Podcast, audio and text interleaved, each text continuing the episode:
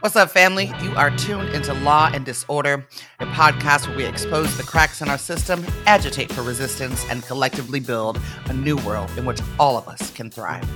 On today's show, Victoria Law. When we look at correctional officers' unions, is that they want to maintain jobs. New York has been closing prisons, which means that there's less need for staff. If you are reducing the number of people in prisons and you are reducing solitary confinement, this seems to be them losing control. From KPFA Radio and the Pacifica Network, I'm your host, Kat Brooks.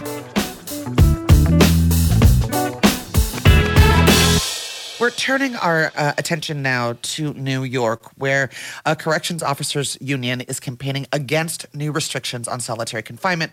We are joined by Victoria Law, a freelance journalist and the author of Resistance Behind Bars The Struggles of Incarcerated Women and Prisons Make Us Safer, that's in quotations, and 20 other myths about mass incarceration. She also co authored the book Prison by Any Other Name The Harmful Consequences of Popular Reforms. And her article in The Nation that we're going to be discussing today is These Labor Unions Are Fighting to Keep solitary confinement. A corrections officers union in New York is campaigning against new restrictions on solitary confinement, and it's not the only union in the country opposing prison reforms. Good morning, Victoria. Good morning, Kat. Thanks for having me on again. Thanks so much for being here. I hope you'll come back lots and lots. We have a very short amount of time to run through a lot. Sure. So I'm going to jump right in. Uh, what Okay. is the Human Alternatives to Solitary Confinement Act or HALT? So, in New York State, after years and years of advocacy, um, New York passed the HALT Act, Humane Alternatives to Long Term Solitary Confinement, which limits solitary confinement as we know it, as your previous guest described, to no more than 15 consecutive days. If people have been, and it also limits the type of infractions or rules violations that people can be sent to solitary confinement. So no longer can prison staff give solitary confinement out as a punishment for what they would call minor infractions. It would have to be what they call serious or violent rules violations. And people who are thought to need more time away would be put in what they call a residential reentry unit, which is supposed to have um, more programming available and more out of cell time available rather than being stuck in a tiny little cell for 23 to 24 hours each day. And that went into effect last year.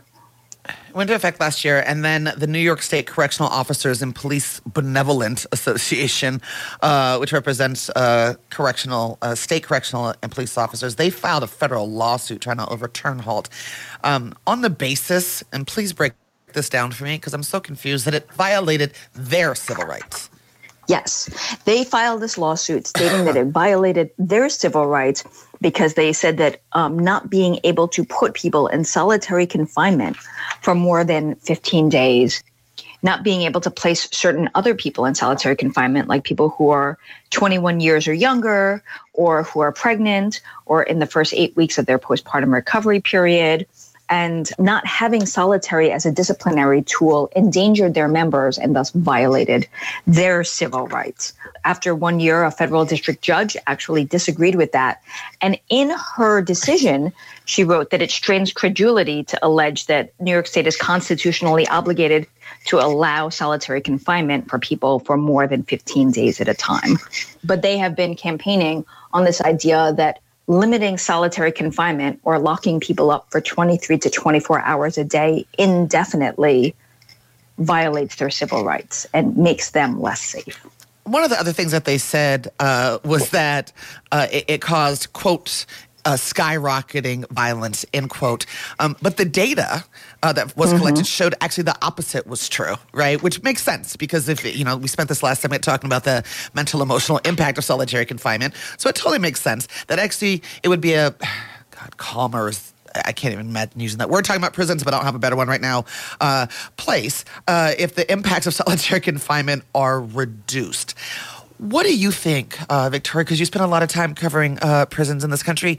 What what is really at the heart of their opposition? Because everything else we just talked about is BS. Well, I think one one of the um, what we have to remember about unions, and I'm not anti-union by any stretch, but when we look at correctional officers unions, whether in California, New York, other places where um, there are strong correctional officer unions is that they want to maintain jobs. And if you are reducing the number of people in prisons and you are reducing solitary confinement, this seems to be them losing control. And I mean, what we're seeing in New York is that there's nearly a one to two ratio of staff to incarcerated people.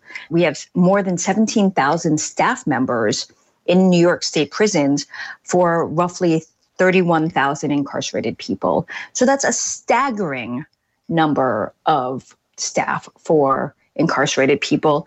And New York has been closing prisons, which means that there's less need for staff. But if you talk about increased violence and increased assaults and the need for there to be more staff, then you can hold on to those jobs and you can justify having such a large ratio. Um, and you can also justify having these punitive policies that allow them to maintain control, not in the sense of security, but maintain control in a punitive sense over the people that they are guarding. Amateur, I, I can't I can't help but make the connection between um, the narrative around pushing mm-hmm. back on defund, right, or mm-hmm. reforming mm-hmm. yes. uh, the way we do public safety at the city state level, um, with this threat of violence, right, the big boogeyman of violence, yes. and what's happening in these prisons, uh, right. So it, there is just a national backlash uh, to any progress on reforming the, the way we talk about and implement so-called public safety measures. Yeah. Yes, there is. I mean, there is always that pushback, and violence is, the, as you said, the boogeyman that you can always pull out and say, like, see, see, violence has gone up without actually looking at any of the other circumstances that are happening. I mean, we are entering year three of this pandemic where People in prison have been locked out, subject to lockdowns, medical quarantines. They have not been able to see their family members when prisons stopped visits during the first year or so of the pandemic. Then they had limited visits. Perhaps they were not able to touch their loved ones. And there's also the increased stress of worrying about both their own health and safety and the health and safety of their loved ones on the outside.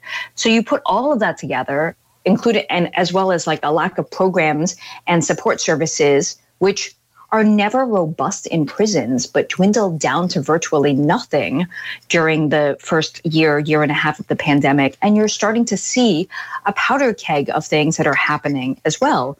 So yes people are more stressed. People are more likely to talk back or act out. And we see this also in the larger public as we see mental health services, support services, other services being cut. And correctional officers unions and police unions have just said, see, this is why you need more of us. You don't want to defund us. Instead of saying, hey, what are ways in which we can make sure that people with mental health issues um, are getting the help that they need and are less likely to lash out at people?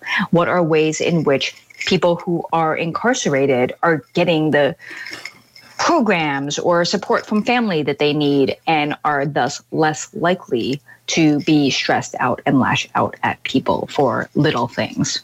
But we're not having those conversations when we talk about solitary confinement or defund when we're talking about police officers and correctional officers.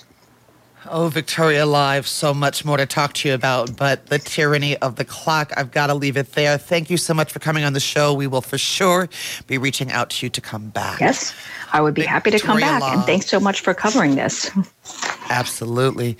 Uh, Victoria Law is a freelance journalist and author of Resistance Behind Bars The Struggles of Incarcerated Women, Prisons Make Us Safer, and 20 Other Myths About Mass Incarceration. Co authored the book Prison by Any Other Name The Harmful Consequences of Popular Reforms. And her article in The Nation is These Labor Unions Are Fighting to Keep Solitary Confinement.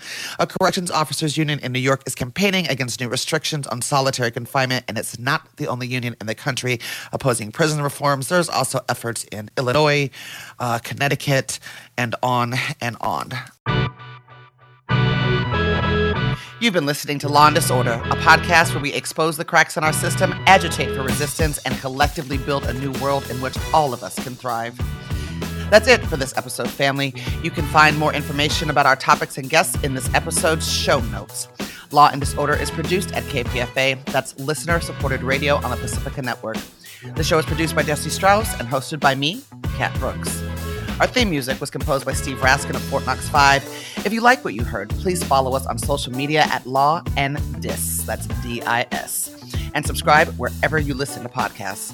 Feel free to holler at us about something you heard or send us a show idea at law and disorder at kpfa.org. You can also find our content live at 8 a.m. weekdays on KPFA. That's 94.1 FM in the Bay Area. Our show and all of KPFA's programs are funded exclusively by you, the listener. And if you're in a position to support us, please donate today at kpfa.org. Take care of yourself and take care of each other. We all we got, fam.